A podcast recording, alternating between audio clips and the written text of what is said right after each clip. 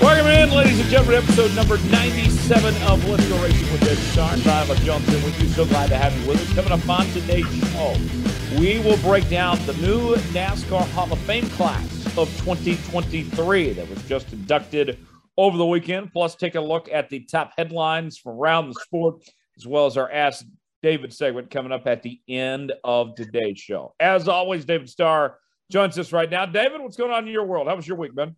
Man, I'm a good week, man. Just uh, busy trying to trying to figure out my NASCAR uh, season for 2023. It's been a big challenge and uh, stressful, but uh, man, just just working hard trying to trying to navigate that and uh, hope to be in Daytona. So I'm, I'm man, I'm I'm fighting and clawing hard to do that. And uh, Tyler, you you live here in Dallas. We uh, had a little snow this evening, which is kind of cool. But man, what a great week! How about you guys? How was y'all's week, man? It was good. Uh, went down to uh, Waco on Monday and saw my Jayhawks unfortunately lose to Baylor, so uh, that wasn't too great. But uh, on the flip side, my Chiefs are playing in the AFC Championship game. Chance to go to the Super Bowl on Sunday, so uh, I am uh, doing good in the neighborhood. How about you, Dom? Well, at least your team made the playoffs. At least your team didn't choke week 17. But but yeah, I'm over it. I'm over it. Now it's taking a few weeks to get over that. At least my team beat David's team, the Dallas Cowboys. But, no, I'm doing good. I'm doing pretty good. Spending some time here in Santa Fe with the wife and son, and life's going great. And I'm looking forward to this weekend. Yeah, it's going to be fun. Of which you mentioned the Cowboys choking, David. Uh, how heartbroken were you on Sunday? Another Cowboys playoff loss. Oh man, you know we we it's been twenty something years since they won the playoff game. You know, so uh, you you know you don't you don't you don't build it up too high to to you know because the, the the the long fall's tough. You know what I mean? So uh, you, you know you're you're hopeful, but uh, hey man, it's the agony of defeat, man. You know, and uh, uh, it's just sports, you know, and uh, but it's uh, you know it's I just feel bad for all the the the Cowboy fans all across the nation. You know what I mean? The Cowboy Nation is uh, wasn't you know, I think everybody was sick, and uh, you know, is it was it surprising? No, I mean, you know, it's been happening for twenty something year. Y'all, the football people, y'all have all the statistics, but uh, but anyway, I was cheering for them, and uh, you know, and and was hoping, uh, but uh, wasn't to be, you know. So uh, so we'll just uh, we'll sit back and and and watch how the rest uh see if Kansas City makes it back to the Super Bowl and watch the Super Bowl. But uh, but you know, it's been a great season for NFL, and uh, and then you know we got two big games coming up, and uh, it's gonna be uh, gonna be cool. Yeah. Well, I'll tell you what, Tyler. Even though the Cowboys lost, I'll tell you what, David can probably drown those sorrows in because I know I've been doing this the last few weeks. Always something good to look forward to. You can drown those sorrows, David, in some Olipop. Olipop has partnered with the Let's Go Racing podcast. We want to tell you a little more about who they are, what they do. They're a new kind of soda. They're loaded with prebiotics, botanicals, and plant fiber. They taste really, really good. They taste like any kind of soda you've probably ever had. You can use the code David Starr or let's go 15 to get 15% off your order at drinkolipop.com. That's drinkolipop.com. Olipop, a new kind of soda, and just been enjoying this cream soda, guys. So, so Dom. That being said, please have some delivered at the Star, the Dallas Cowboys' corporate office there, so uh, it'll put a smile on everybody's faces again. You know what I mean? I don't know if they.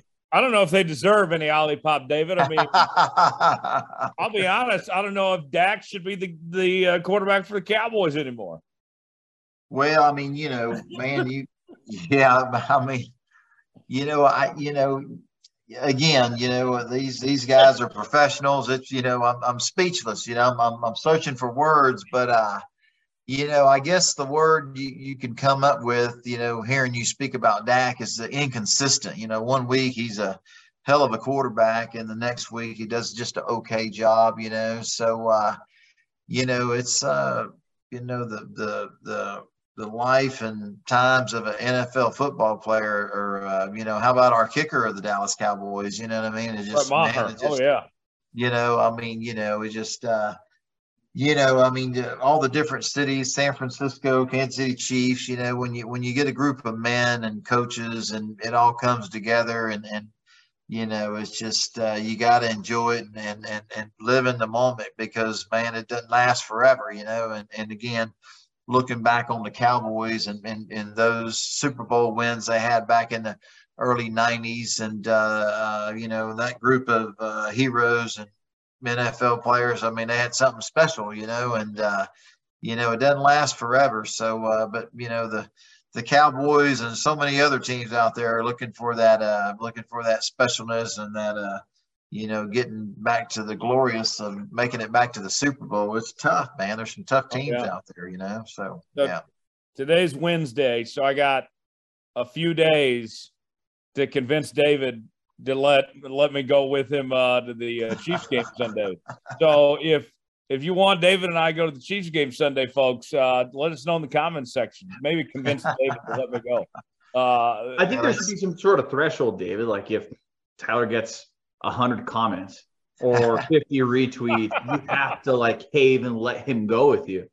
Hey man, they you know it's uh you know Daytona's coming quick, dude. I mean, I'm just you know the stress I'm under and you know uh just You're dodging it, Tyler working every angle, man, to, to make sure solidify. Uh, you know, it just it takes you know you we've just been blessed with so many great partners, but you know you uh, uh, you got to have funding to to continue to race in this sport. And uh, man, I'm I'm like again, I'm fighting and scratching to stay in it and uh, working hard and you know, going to the Kansas City Chiefs game on Sunday is just kind of part of that process. You know what I mean? And uh, yeah, so uh, I, I, don't know how to answer your question, Tyler. What I'm trying to tell you, man. that, means, that means no. That's what he said. well, not really. yeah, yeah.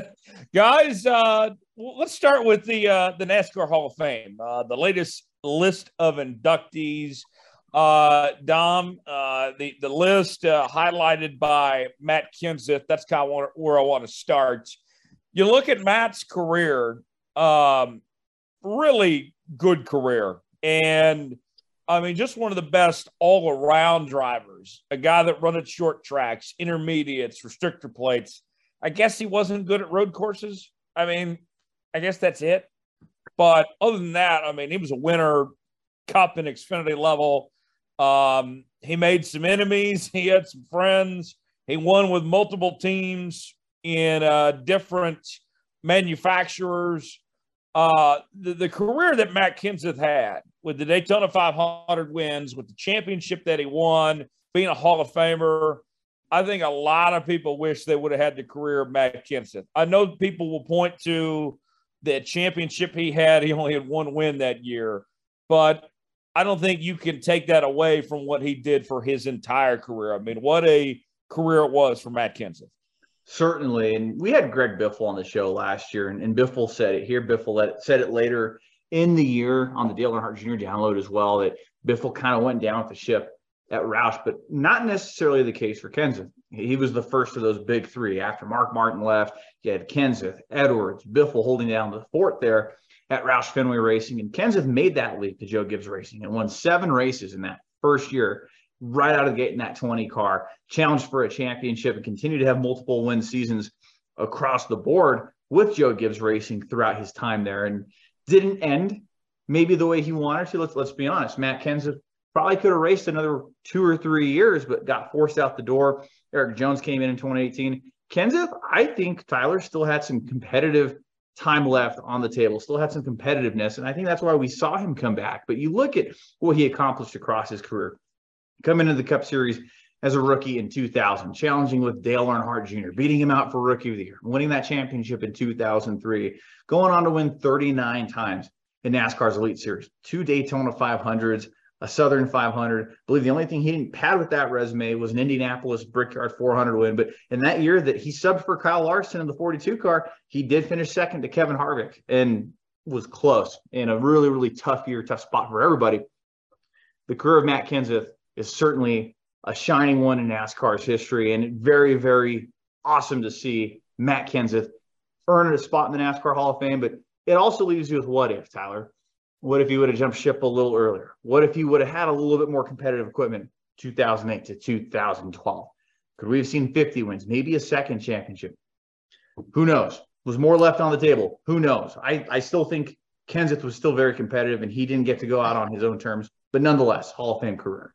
But I mean, at the same time, too, he still came back with the shot with Ganassi that COVID year, and he didn't run that well, in all honesty. You mentioned that second place finish in the Brickyard, but never really had consistency. So I, I still feel like he still somewhat got to go out on his own terms of sorts just because he didn't perform that year. But other than that, I mean, you're looking at Matt Kenseth, I mean, just so consistent in running up front. Didn't tear up equipment either. Um, he raced guys hard. He made some enemies. Joey Logano, Jeff Gordon. Um, what, what, what do you take away from uh from his career, uh, David? Well, you know, uh, just listening y'all speak about him, uh, they don't just put everybody in the Hall of Fame. Uh, I think that speaks for itself. Uh, awesome race car driver. Uh, you don't you don't show up at the racetrack every week to be friends with everybody. You know, you got a job to do, and sometimes you got to ruffle some feathers. You know what I mean? Uh, because they'll ruffle yours, and uh, you know, he didn't go there to be friends with everybody. He went there to do a job, and he he did a hell of a job doing his job. And uh, you don't win championships and and everything everything he accomplished, I consider you know Matt Kenseth one of the all time best. I mean, the guy was just solid, and uh, and to hear Dominic speak about Matt, uh, you know he uh, you know he he probably was loyal to a fault. You know he probably could have jumped ship a lot earlier. He kind of he kind of rode the, the train a little bit too long. Uh, we knew the the downturn at Roush, you know, having uh, Greg Biffle on here with us. Greg rode it all the way to the end, basically, and uh, you know, and and to see uh, Matt kind of jump ship, and you know, and people started saying, you know, it, you know, we all knew it was Roush Equipments and Roush, the organization. It just wasn't what it once was when they were dominating the sport. Uh, but man, when you see a guy like Matt Kenseth jump over to Joe Gibbs and win what seven, eight races the following year, I mean, this guy, I mean, he he was consistent. Uh, if you know, just all the years I raced with him, he was always the guy running up front. You knew you had to beat Matt Kenseth if he was going to win a race. He was consistently top ten, top five. I mean, he just he was a hell of a race car driver, you know. And and again, uh, congratulations to Matt, but they don't they don't put just so-so drivers in the Hall of Fame. You know what I mean? And uh, you know, and, and uh, he only had 39 wins only, but man, there's millions and millions of race car drivers out there, and a lot of us in the NASCAR world uh, that would love to have been in uh, Matt Kenseth's shoes and, and and and have the type of career he's had. It was amazing, you know, and uh, what a what a great guy for the. He was a great ambassador for the sport. He had some great sponsors. He, uh, man, he uh, he he he, he, he left a good mark on the sport, no doubt about it. And it, he was always entertaining. And, uh, you know, he's kind of a soft spoken guy. He wasn't one of those guys that, that ran his mouth a lot, but he, he let his actions, he, uh, he spoke on the racetrack, you know, he did us talking on the racetrack and he did it well. And, uh, man, congratulations to him. Well, and, uh, Dom, I look at a guy like Matt Kenseth there was never a point in time where he was the best driver in the sport. Never was. It's not a knock on him, just being honest. Um, but if you put Matt Kenseth in different eras in this sport, we're talking about a whole lot more wins. In fact, I would even argue if you take Matt Kenseth in his prime and put him in this era of racing, he wins more now than he would have back then. Or, you know, in the in the 90s or in the 80s he would have won more. I mean, he was, you know, it was almost bad timing in his part. Yeah, he still won 39 races and a championship and two Daytona 500 wins, but the talent was so good around him that it kind of took away from what he could have done of his real potential for how good he really was. That is interesting perspective. And really thinking about that too, that really shows how good of a driver he really was. We were going up against Jeff Gordon, Jimmie Johnson, Carl Edwards, Brad Keselowski, Tony Stewart, and you're still able to compete with these guys on a week to week basis and sometimes beat them out consistently top 10 in points. Kenseth is Mr. Consistency. I mean, that's what we ultimately got with this ultimate change with the playoff format in 2004 because of how ultra consistent Matt Kenseth could be as a driver, solid wheelman behind the wheel. But it is interesting to think that had his cup career started a little earlier, could he have challenged Jeff Gordon a little bit more in the 90s? Would he have been a great driver in the 80s? It's it's great, great thought and food for thought to wonder. But wow, it's it's amazing to see the career he had. But yeah, it's a shock at the same time too that we're not talking about a 50 win career. The uh, other Hall of Famers, uh, Kurt Shelmerdine, David uh, Dale Earnhardt would not have had the career he had without Kurt Shelmerdine. Those two were uh, quite the duo. Man, just like you know, a lot of uh, all of us, you know, I, I watched that duo that crew chief driver combination win a lot of races. And you know and, and i asked the question because i don't know the answer. What did they win? Four championships three championships together? It was amazing how many they 4 mm-hmm. i mean that's, that's i can't believe it um, took him this long to get in. Yeah no doubt about it. But kurt, kurt was just man he uh i mean just man just the knowledge and and working with richard childress racing and just man, you know, he was just an iconic crew chief in the sport for a long time, you know, and then, uh, you know, I, when he retired, I don't really know the story of Kurt Shelmerdine when he retired or when he uh, stepped out of that crew chief role for Dale Earnhardt, uh, you know, and then he, his passion was racing. He wanted to race himself and did race a lot. But man, nobody deserves more to be in the, in the Hall of Fame than Kurt Shelmerdine. I think he had a hell of a career, and, and again, I don't know all the statistics, but uh, but well deserved, and congratulations to him. You know. Yeah, uh, Dom. I mean, Kurt Shelmerdine. I, I think it's ridiculous it took this long for him to get in. He should have been in a lot sooner. I do agree with that, and, and I look at that career, and yeah, he's honored as the crew chief of Dale Earnhardt, but also you can't overlook the fact that he did have a driving career too, and he won some races in the ARCA series. He did send it packing in 92 after Earnhardt and him had a really rough season. They were outside the top 10 in points. And, and that was at a time too where the top 10 in points really carried a lot of weight. You wanted to make the top 10 final point standings or no playoff format. You wanted to make the stage in New York City at the Waldorf Astoria and thank your sponsors on national television. And that didn't happen in 92. And this is that Shelmerdine and Earnhardt were coming off two back-to-back titles in 90 and 91. Well, Shelmerdine pursued his racing career and he ended up owning his own team, fielded his own cars. Tyler David, one of my favorite Kirk Shelmerdine memories, if not the favorite, would be 2006 when he announced, okay, we're going to try to make the Daytona 500. He'd never made the 500, attempted multiple times. If he missed the 500, they were going to shut the team down. Well, they race, they qualify, and they he tries to race his way into the duels, and he's out. He's not in the 500, and they're loading up the car, and the team's going to shut down. And NASCAR officials run over to his hauler, tell, hey, no, no, no, unload your car. You're in the Daytona 500. You made it in. Richard Childress had helped him with an engine for the Daytona 500. And after he made the Daytona 500, I can't remember who pitted the car, but he had a really stellar pit crew. And he had a group of Dale Earnhardt fans who purchased the entire tire bill for him to run the entire race. He ended up finishing, I think, 19th or 20th on the lead lap that day in the 2006 Daytona 500. And I think that just showed the will of Kirk Shelmerdine and, and, and his hustle and determination he had that as a crew chief and he certainly had that as a driver. Now his driving career started a lot later and we didn't get to really see that driving career pan out at the national level. But I think that has to be the best Kirk Shelmerdine story ever, making the Daytona 500 as a small shoestring team, owner driver, and then the, the plethora of Dale Earnhardt fans coming to help. Yeah, that's man. What a story. what a cool story, man. I didn't want you to stop. I did, I, did, I forgot about all that, man. That was that was pretty cool when that when I, now that you were speaking about it, I remember it. And uh, man, what a great story for Kurt Shelmerdine to have his own team, make the Daytona 500. I mean, that was that was a big deal, and it's a it's a big deal every year for a lot of the you know the teams that are struggling and uh, making making the Daytona 500 or not making a Daytona 500 it's it's a matter of keeping the doors open or not. You know, I mean, that's how big of a race it mm-hmm. And uh, and now you mentioned hearing you speak about that, Dom. I remember it now. You know, that was a that was a cool that was a Cinderella story back then. That was pretty cool stuff.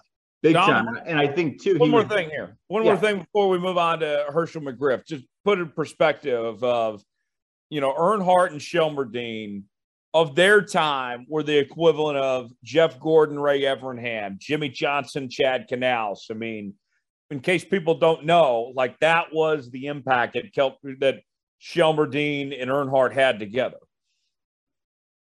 Big time, big time. Like you said, 46 wins or 44 wins, four championships. It's a really good duo, and it's really sad to see that the duo ended after a sour 92 year. And Earnhardt went on to win two more titles the years after that. That very well easily could have been Kirk Shelmerdine atop the pit box calling that. Yeah, very well could have. Uh, the last NASCAR Hall of Fame member that was inducted was uh, Hershel McGriff. I'll be honest, guys. I don't know a lot about Hershel McGriff, but just listening to this impressed me. Um, Hershel McGriff is currently 95 years old. I'm glad that he got to see his Hall of Fame induction. Um, as recently as five years ago, Hershel McGriff ran a NASCAR sanctioned race at 90 years, four months, and 21 days old. Not to mention that uh, his career included four cup wins and a long career in the uh, Winston West Series. Uh, David, uh, you going to be hopping in a race car running NASCAR races at 90 years old? Man, I hope so, man. That's that's yeah, man. I uh, I mean that says a lot about Hershel McGriff. I don't know him, and, and I have to be honest, I don't know that much about him. Uh, you know, but as long as I've been involved in the sport, he's his name. You know, you've heard his name, and and uh, I remember it was a big deal five years ago when Hershel McGriff ran a race. He was 90 years old, and and man, it, it's kept him young. You know, and uh, you know, it's kept. Uh, obviously, man, he still has that burning desire to race, and uh, you know, to have the uh, ability still and the strength uh, to, to even the want to was just incredible. And uh, and again, I don't I don't know a lot of his uh, uh, uh you know stats, uh, but I know he's been around and raced forever. And man, congratulations to him. You know, I think it's awesome that that he made it into the Hall of Fame. And you know, Dom, I don't I don't know when his career started uh, and when it kind of, you know, where he's semi-retired, obviously, you know, ran a race when you're 90 years old, so he really never really retired. But you know, back in his days, what years they were, and and uh, and how many Cup races did he win? Four. He won four, four races all in 1954. And David, his career started in 1950. He was a part of that original Southern 500 starting field where they had like 82 drivers or whatever the case was that first Darlington race. And he so ran as late as 1994 he was in the first Southern 500. Correct. Man, that's amazing. There's so much history you read about that race and, you know, all the characters that raced in that race. I never knew that Hershel McGriff, he was in the first Southern 500 at Darlington in 1950. That's amazing, man. that is amazing. And a career that spanned five decades from 1950 to 1994. I mean, can you think of any other driver that's had five decades of NASCAR Cup racing. That's insane to me. Man, that is insane. No, man, if anybody needs to write a book, it's Hershel McGriff. you know what I'm saying? Mm. Wow. Yeah, for sure. Um, next year's Hall of Fame, 2024. Um, you'll have three inductees again, as uh, you know, you'll have the two modern eras and then one from the pioneer era. And it seems like the modern era ones are going to be locks. Jimmie Johnson, Chad Knaus, I and going in together. That's going to be pretty cool. When you look at the the Pioneer one, that's when things I think are pretty pretty out there. You know, a lot of different possibilities. But beyond Jimmie and Chad, if they somehow change up the rules or something and allow more than three, there's a lot of worthy contenders. Jeff Burton, Carl Edwards, AJ Foyt, Harry Gant, Harry Hyde, um, you know, Ricky Rudd, uh, you know, just, just to name a few here. When I look at that that group, David, I mean, Chad and Jimmie for sure. I'll be very intrigued what what they do for that pioneer spot. But it seems like Chad and Jimmie going in together, that's going to be a big deal in 2024. Man, that's that's a big deal. I mean, what what they accomplished together uh, is extraordinary, you know, and I don't, it's never been done or will it ever be done again? You know, I don't know, but, uh, you know, obviously, you know, definitely those two guys deserve it. Uh, the Pioneer one's the one I'm kind of can't wait to hear who it's going to be. You know, obviously the, uh, my my good friend, my hero AJ Foyt, being from Houston, Texas. You know, uh, you know, I'd, I'd love to see AJ get into the NASCAR Hall of Fame. But the truth of the matter is, you know, I don't know how many starts uh, AJ Foyt has as a NASCAR driver, but I do know he won the 1972 Daytona 500 and competed in a lots of lots of NASCAR Cup races. You know, I don't know how many overall wins he has, but you know, when I when I used to fly with him on his airplane, we talked a lot about NASCAR and and uh, and uh, you know the different races, and uh, I picked his brain about back in that era, and and and I was at the first 1994 Brickyard 400 that he that he ran he ran that race. He was already retired, and he came out of retirement and ran that race. Uh, I was there with him, and uh, but you know I don't know um, you know uh, AJ Foyt. You know I know there's others that made a career out of racing in NASCAR racing for years that might be more deserving to go into the NASCAR Hall of Fame before AJ, even though AJ is considered probably the world's ever best race car driver ever. You know what I mean? Him and uh, Richard Petty, Mario Andretti, those types of guys. You know, so uh, be interesting to see who that pioneer is going to be, Tyler. Yeah, Dom. I mean, it seems like Chad and Jimmie are locks to get the modern spots, but the pioneer one, uh, there's there's a plenty of options out there. It doesn't seem like a thing that's set in stone for sure. Now, the one that comes to mind too, and and and David racing in this history in this series the last five six years. Anytime you mention the name Sam Ard, you're in great company in the NASCAR Xfinity Series. And it's a shock to me that Sam's not a part of the NASCAR Hall of Fame yet. So I was, was a nominee this past year. He was a nominee. He definitely was a nominee, but still hasn't made it into the Hall of Fame. I, I could see a strong case being made for the inaugural NASCAR Xfinity Series champion and somebody whose, whose career got cut short. Yeah, yeah, and uh, and he would fit the mold for the pioneer category uh, compared to the mo- modern category. So something to uh, think about. We'll see uh, what happens in uh, 2024 with the uh, NASCAR Hall of Fame there. Uh, news and notes coming up in just a bit. Also, got to ask David in a moment as well. Uh, Don, let's start out with the uh, news and notes. Plenty going on in the NASCAR world as we're uh, counting down the days of Daytona of down the Daytona, but we've already seen NASCAR vehicles on the racetrack. So NASCAR next gen testing happened at Phoenix Raceway this week. Among the testees included Ryan Blaney and old seven time Jimmie Johnson making a return to the NASCAR Cup Series, but his first time, and you really think about it, guys, his first laps in a NASCAR next gen vehicle coming at Phoenix Raceway Legacy Motor Club. And, and also twofold with that announcement too, the team announcing earlier this week that Todd Gordon, who was the longtime Team Penske crew chief, is coming out of retirement to help aid Jimmie Johnson in the crew chiefing role for the Legacy Motor Club number 84 entry. But at this time, there's not an exact number of races, at least the time of this podcast coming out, of how many races Jimmie Johnson will run in 2023. David, uh, we also heard, add to that note too, uh, Jimmie Johnson said that his Indy days are likely done. He said those door that door has likely been shut. Probably not going to see Jimmie do the double this year, and might not see him in IndyCar again. Looks like he's back to the NASCAR fold uh, completely here. And uh, so, with that said, working with Todd Gordon, he's won a championship. He's had a really good uh, career himself. Can't get much better than that for Jimmie uh, for this part-time schedule to be paired with uh, with Todd Gordon here, David. Yeah, no doubt about it. It's interesting pairing, you know what I mean? And uh but man, lots of uh, knowledge, lots and tons of knowledge. You know, obviously with Jimmie Johnson as a race car driver and Todd Gordon as a crew chief, you know, uh, you bring those two together, and, and you know, I, I'm, you know, I was just just listening to y'all speak about the test today, and it was Jimmie Johnson's first time in a next gen race car. I can't really wait to to read up his response and, and to hear his feedback. You know what I mean? Uh, what his first thoughts were when he when he you know when he first got in the car and ran you know however many laps he ran for the first run. It, I can't wait to to uh, you know just see what his response is and. Uh, and uh, you know, and then to and then to learn how many races Jimmie's going to run this year, uh, be interesting. I hope he uh, you know, I like to see him run uh, you know, the whole season. We know that's not going to happen, but you know, you want to see him run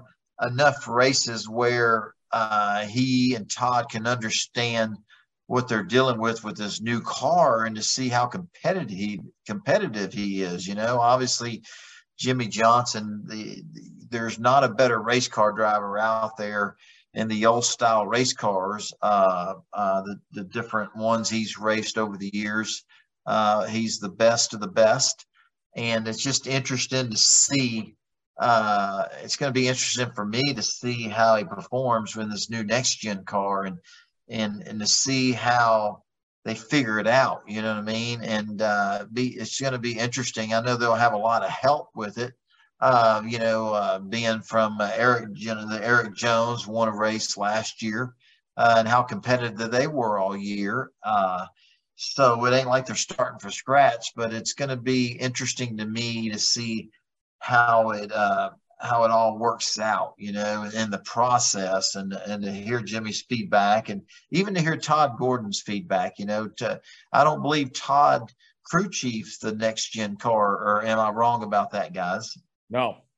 You know what I'm saying? I mean, so you got a you got a very uh, uh, you know uh, successful crew chief that has plenty of wins and championships and and then obviously the all-time best race car driver. And it's it'd be interesting to see both of them's thoughts and their thought process and to, just to see you know you know to read about what they think of this next gen car you know? I can't wait to hear what you know todd gordon thinks about how they set it up you know? It's completely different from what they worked on uh, pretty much their whole careers, both of them, you know, Jimmie driving and Todd Gordon, what he's, you know, all the setups and the preparations of the different cars that they've won races with and championships. It's, I can't wait to, to learn about what their feedback is. So let me ask you both this then. So Jimmie Johnson, Todd Gordon hopping back and working together and coming both out of retirement. We saw it, what, 10 years ago. Mark Martin would run a partial schedule and cherry pick the races he'd want to run and you would see instant success out of the gate. Is this what we're going to see out of Johnson and Gordon? I mean, it's it's a match made in heaven. Two championship winning driver and crew chief pairings here that are coming together. But we always know that doesn't mean overnight success necessarily. But can we see Johnson and Gordon knock off top 10 and top five finishes out of the gate? What do you guys think about that? I think it's possible, but I mean, let's be honest here too. I mean, just being, you know, the realist around here, uh, I guess, not to be negative Nancy, just being real with you. Last time we saw Jimmie racing cup cars, he wasn't good. I mean, look, just being honest here, he, he was not good. And so that's where my concern is. We know that Jimmie is talented. He's arguably the greatest of all time, but I don't know what to expect. I think I, I want to go out on a limb and say, yeah, he's going to be running top 10 just because we haven't seen him to that level in a long time, David. Yeah, you know, uh, right there at the end when they were struggling, uh, you know, I think they lost their engineer, their head engineer. There was some there was some personnel changes, and I think it fe- affected really uh, the overall performance of Jimmie's car. Uh, you know, interesting to see. You know, it's it, I knew he'd come back, uh, uh, but it's interesting to see yeah, you know, again, to, to, get their feedback and to see him run his first race, uh, you know, that's one of the question marks. You know what I mean? I mean, he might jump in there and he might take to it, you know, from the start, you know, and, and just, you know, seeing how Kevin Harvick and others uh, that kind of struggled with uh, the next gen race car, not all, I mean, some of the superstars of our sport, you know, who we're used to seeing running the top five, winning races, you know, it's no big surprise that uh, there's a lot of them that struggled and, and they finally figured it out.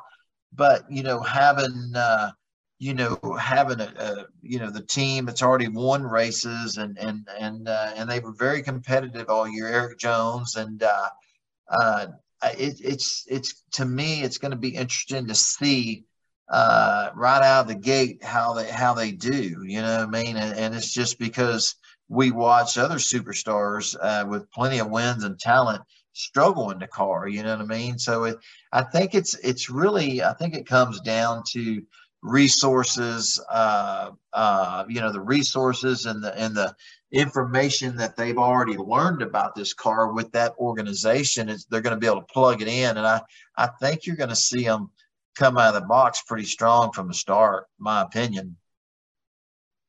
Yeah, I think uh, I think it'll be interesting to see how that uh, all plays out for sure. What else we got going, Dom? Well, over the weekend, this past weekend, the National Motorsports Press Association, which is a group of journalists that make up the sport and give your heavy hitters that are part of the organization, they held their annual convention where they hand out top three awards for different categories across sport, including different news, different photography, best photography, best articles, etc. I got to give a shout out here. Our managing editor, Justin Malillo, won for the best race coverage for his article at Pocono. We were there when there were just a few reporters left and they announced the DQs, and he wrote up a great article. Obviously, I'm biased towards that, and that's our first in company history to earn an NMPA award. But also included on that at their convention, they handed out the Richard Petty Driver of the Year award. I thought it was a very interesting yet well-deserving award. Ross Chastain was named the 2022 Richard Petty Driver of the Year award by the National Motorsports Press Association guys, I think we can largely attribute that to his Hail Melon move and getting into the championship for that move at Martinsville. So, I mean, he had a breakout year, and Ross is awesome.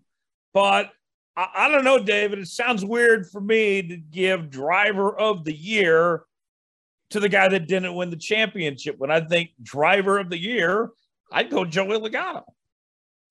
Yeah, you know, uh, Joey was just, you know, Joey's great self. I mean, you know, you knew Joey Logano was going to be competitive. You knew he was going to win races. You knew he's a, a championship contender. Uh, everything he did, that's the normal Joey Logano we're used to seeing. You know, I mean, we really wasn't surprised to see him win races, to see a championship. I mean, the Penske organization, Joey Logano, that's going to be strong championship caliber team for years to come. Uh, so, uh, you know, for Ross Chastain, I mean, you look at all the drivers. This was his breakout year. It's the, you know, the the the fierce rivalry he had with several drivers, and and you know, running up near the front. And uh, you know, he said, "Hey, man, I'm not really used to running up here near the front like I have been."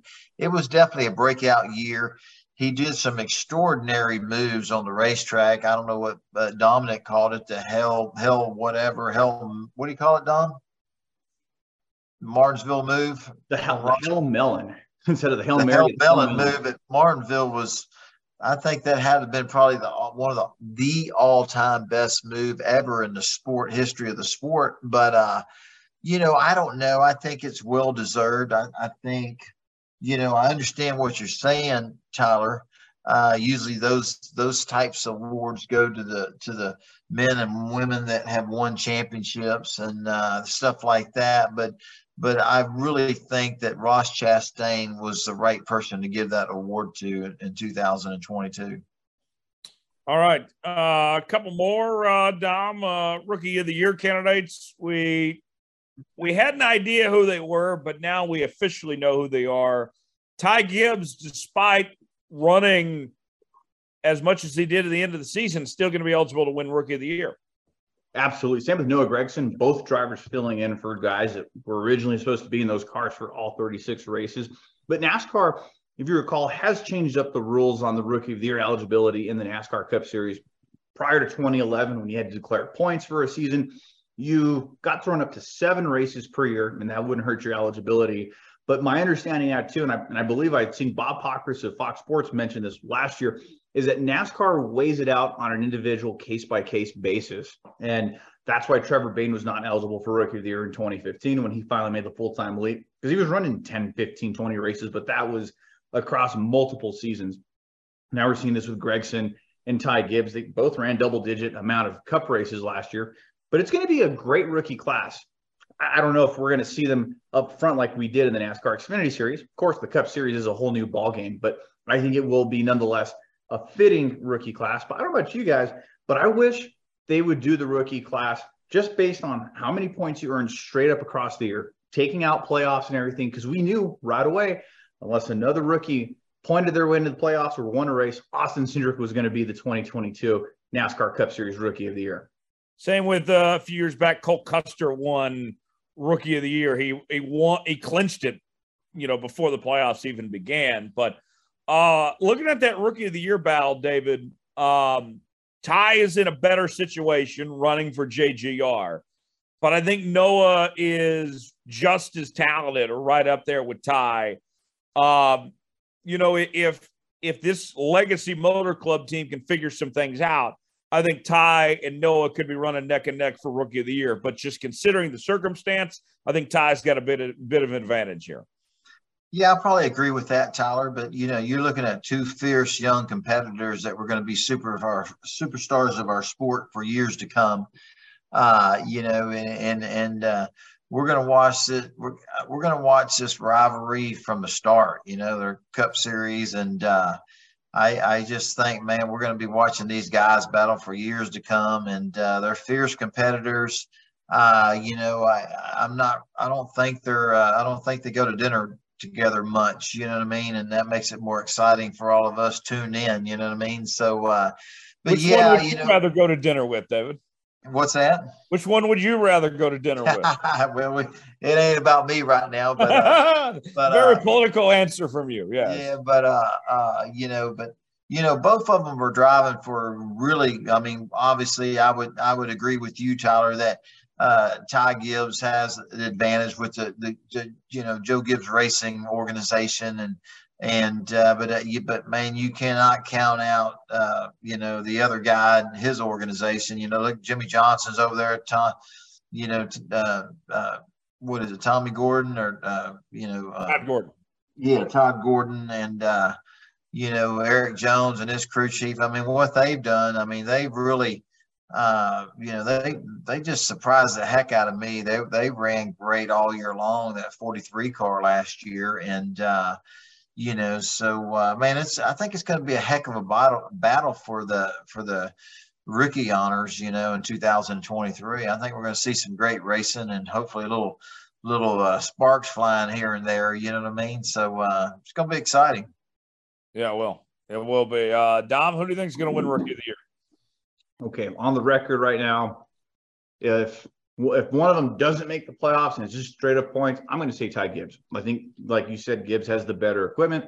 They're both fierce competitors. We know they can both wheel the heck out of a Cup Series car, but I think Gibbs will earn a few more top tens. I think he wins Rookie of the Year. I'm guessing you share that same sentiment. Yeah, I got Ty Gibbs too, but um, you know, we, we saw Noah really emerge and come along at the end of last year. I think it's going to be uh, pretty tight between those two.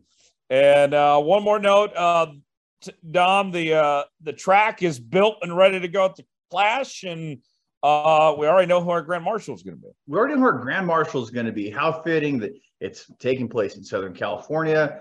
What university plays football in that stadium or has a great history around that place? Oh, yeah, USC. And what better way than USC quarterback Caleb Williams to be the Grand Marshal for the second annual Clash at the Coliseum? NASCAR announced on January 22nd that Caleb would be the Grand Marshal for the race in two weeks. And the season opening race will be on Fox, and it's going to be a night race here in a couple of weeks. And guys, they just keep making cool announcements. Wiz Khalifa is going to be there. There's a lot of hype around this race, and I think it's going to be even bigger a second time around. Yeah, uh, Caleb Williams, the Heisman Trophy winner, uh, USC quarterback, going to be the honor uh, Grand Marshal. Uh, that'll be pretty cool to, to see him there. And and uh, you know, David, for years, people talked about the idea of you know maybe not making the Daytona 500 the opening race, of maybe pushing it back a couple weeks and really letting the season warm up a little bit.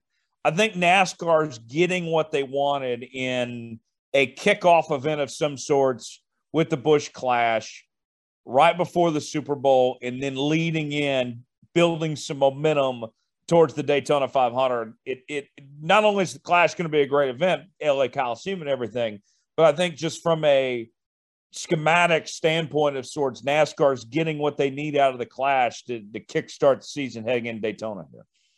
Man, I, I think they've done a tremendous job. The sophomore year of the class, I think, is going to be even better than the than the you know inaugural. Uh, man, the inaugural was incredible, and uh, you know I just think it's just it's kind of cool, man. It's just different and cool. You know, there was so much beating and banging last year, and hell, you had Pitbull entertaining everybody during intermission time, and uh, man, it was just a different type of a NASCAR race, but it was so cool.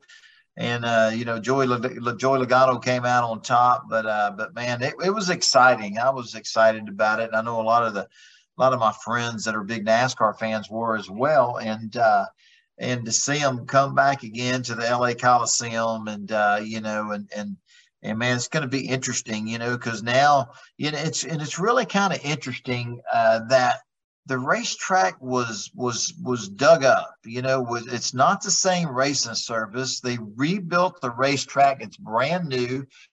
So again, the you know the it ain't like uh, you know they kind of have they kind of have an idea how to drive it but the pavement's brand new. It's you know, and uh, I don't know. It just brings another element to it. But it's going to be. Uh, I just think it's freaking exciting.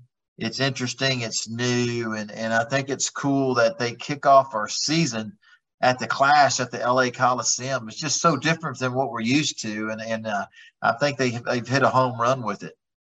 Yeah, uh, that's a big deal. Uh, I'm excited about the Clash to get here. Great way to start off our season. Dom, I mean, you can't watch an NFL playoff game the last few weeks without seeing an ad for the Clash. I mean, Fox, NASCAR, everybody's just hyping this thing up, and ticket sales. They've already sold more tickets for this year's Clash than they did at this time for last year's Clash. Well, you can even feel the energy just being around the area. I've never been to the Clash race. I've been to the Coliseum, and I went with my wife about a month and a half before the race, the first inaugural race. You can just tell the environment there. They had banners all across the parking lots and just promoting this, and even bigger a second time around the second year that they're going to be doing it. And like you said, we need something that is a little bit of a precursor to Daytona, the Daytona 500. And we had the Clash at Daytona, and it, it ran its course and it did great. But for years, we had that race at Riverside that opened the season, like a month out before the 500. We're kind of getting that back now, Tyler. Yeah, yeah, we are. Uh, I can't wait. Uh, and uh, going on, you know, the, the week before the Super Bowl, uh, nobody cares about the Pro Bowl. It's going to be the biggest event of the whole week that week before the Super Bowl. So I agree. Mm-hmm. Uh, pretty exciting. Can't wait for it. Uh, next segment before we get out of here is our Ask David segment, where we ask you to submit questions to us on uh, Facebook, uh, also on Twitter, by email, David Star Podcast at gmail.com is where you can find us there to submit your questions to us and David each and every week. And our next question comes, uh, first question in the inbox this week comes from Joe. Joe wants to know, David, what's your favorite type of dessert? Mm-hmm. Man, that's an easy one. You know, I'm, I'm, uh, you know, I, I, love ice cream. From people that know me, man, I just I love ice cream, and uh, you know, most of us do. But man, you know, when I'm at a restaurant or you know at, at a race somewhere, man, I, I, know where all the great ice cream places are. You know, and uh, you know who doesn't like good ice cream after a great meal? You know what I mean? That's that's my that's my that's my that's man that's my favorite dessert uh, it's heck, you know, not even dessert. I, I, I'd eat it all the time if I could, you know. but uh, what, what, about you guys, man? That's a pretty cool question. I think ice cream's a good answer. Um, and and David is been 100% accurate about his love for ice cream. I think about the it's like the second or third time I went out to dinner ever with David Dom, and this man goes to the Olive Garden and he asked him, hey, can you take ice cream and Dr. Pepper and make me a Dr. Pepper float? I've never even heard of such thing. I didn't know it existed. And you know what, Dom? They did it. I'm not surprised. And I bet you it tasted amazing. I, every time I've gone to eat with David, I usually see a big, healthy scooping of vanilla ice cream going with that. And my friend, I got to agree with you. I think cake and ice cream are really, really good dessert.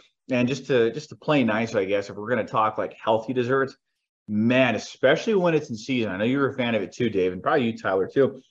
You'll see me just tearing up watermelon. I can eat like two pounds of watermelon, not think twice about it, especially if it's sweet.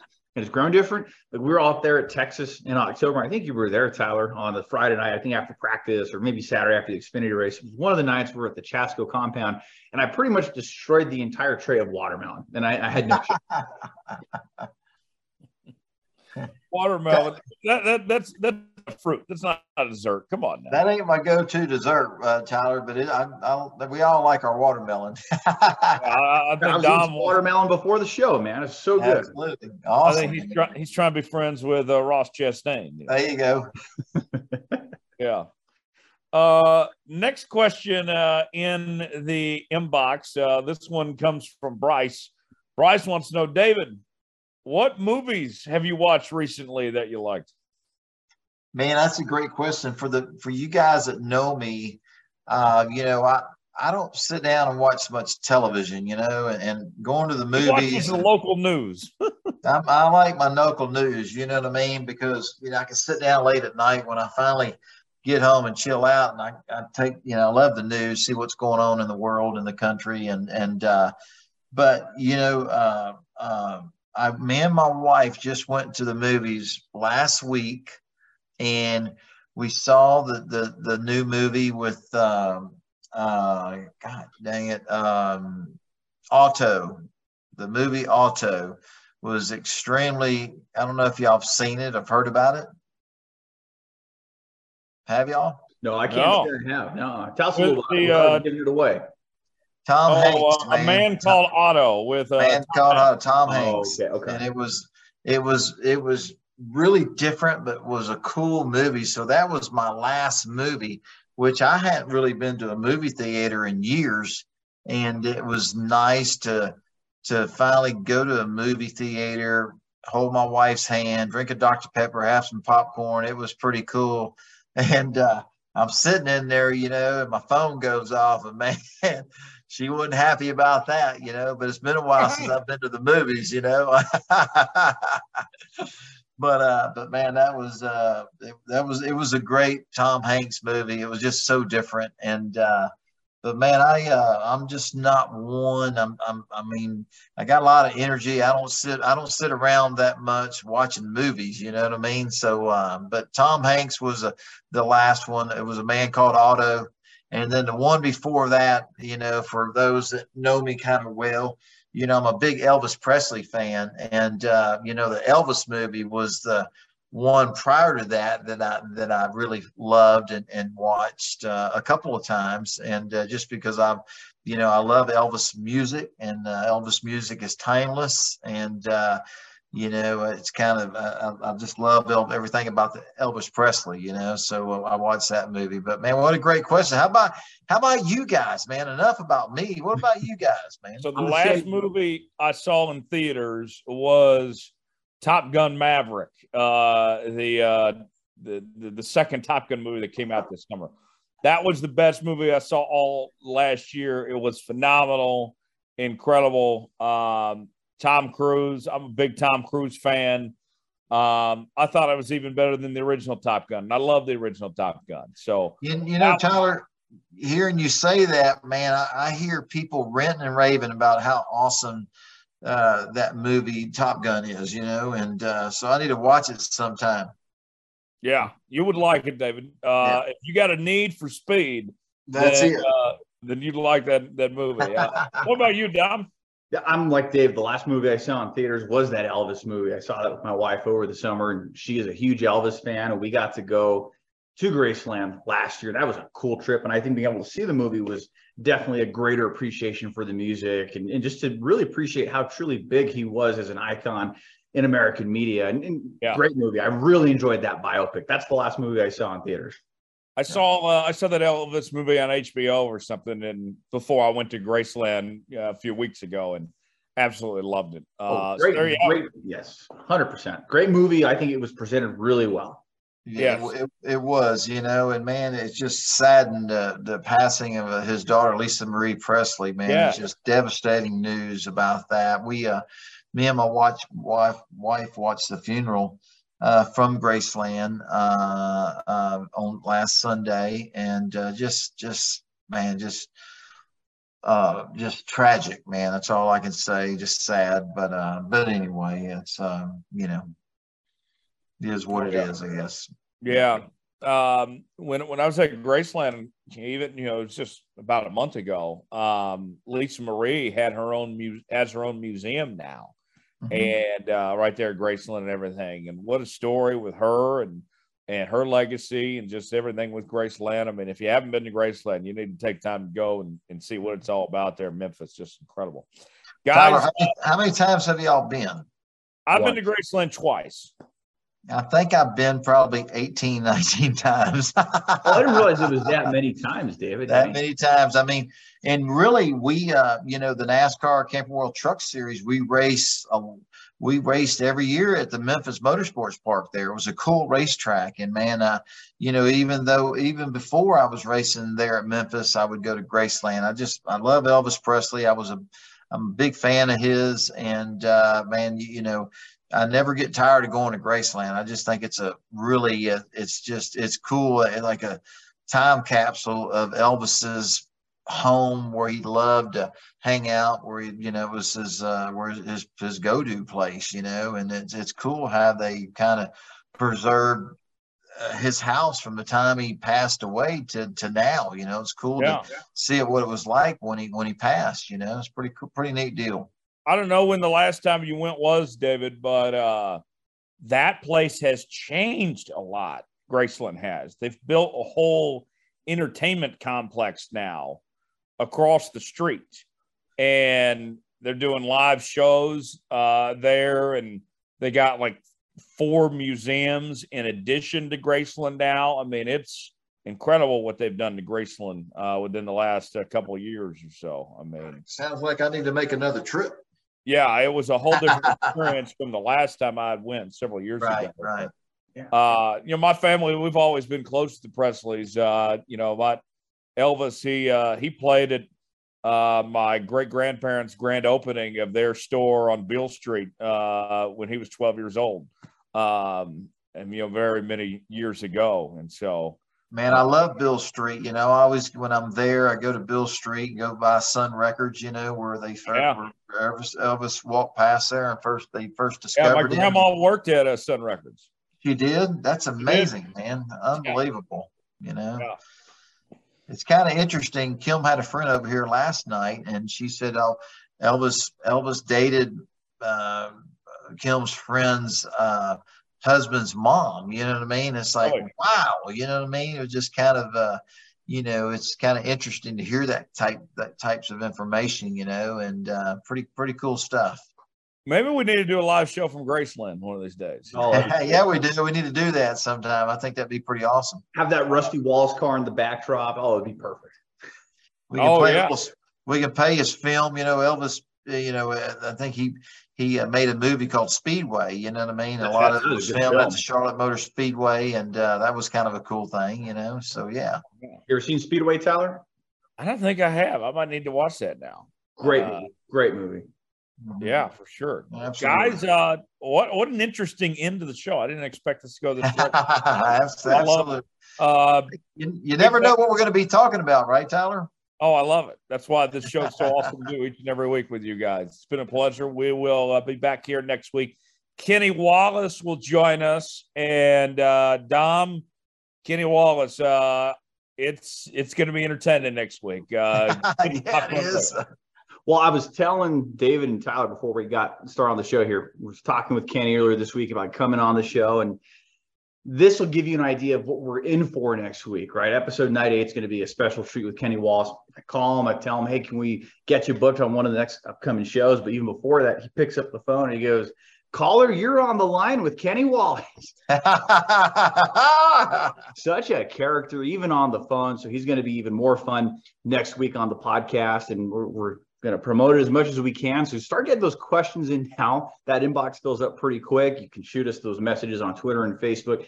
Tyler, I imagine it's going to be a lot of fun with Kenny. Very candid and off the rails. Yeah, I had to get him some lollipop. You know, yeah, yeah, we are. he don't need any of that, Tyler. He's already happy.